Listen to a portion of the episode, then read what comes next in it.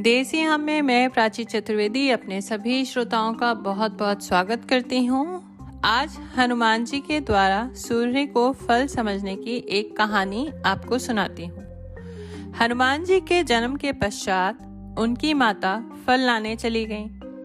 जब शिशु हनुमान को भूख लगी तो वे उगते सूरज को फल समझकर उसे पकड़ने आकाश में उड़ने लगे। उनकी सहायता के लिए पवन भी बहुत तेज़ी से चले। उधर भगवान सूर्य ने उन्हें अबोध शिशु समझकर जलने नहीं दिया। जिस समय हनुमान सूर्य को पकड़ने के लिए लपके उसी समय राहु सूर्य पर ग्रहण लगाना चाहते थे। हनुमान जी ने सूर्य के ऊपरी भाग में जब राहु का स्पर्श किया तो वह भयभीत होकर वहाँ से भाग गया।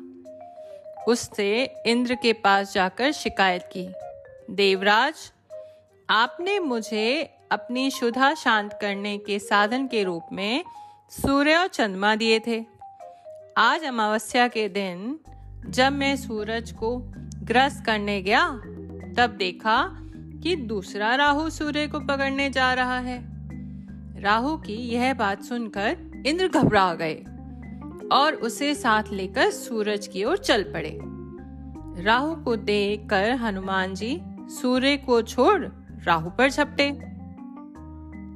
राहु ने इनको रक्षा करने के लिए पुकारा तो उन्होंने हनुमान जी पर वज्र युद्ध से प्रहार किया, जिससे वे एक पर्वत पे गिरे और उनकी बाई ठुड्डी टूट गई।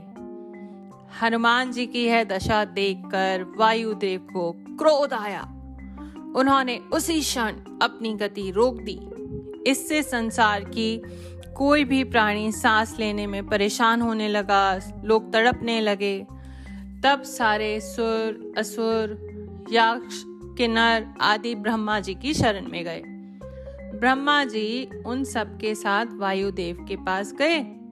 वे मूर्छित हनुमान को गोद में लिए उदास बैठे थे। जब ब्रह्मा जी ने उन्हें जीवित किया तो वायुदेव ने अपनी गति का संचार करके सभी प्राणियों की पीड़ा दूर की।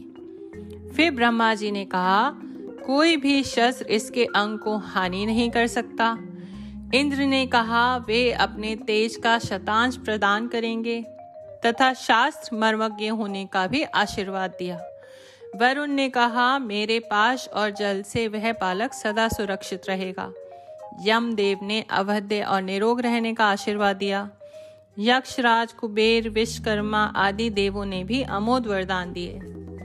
आशा करती हूँ आपको ये पॉडकास्ट अच्छा लगा होगा। ज़रूर बताइएगा कैसा लगा। धन्यवाद।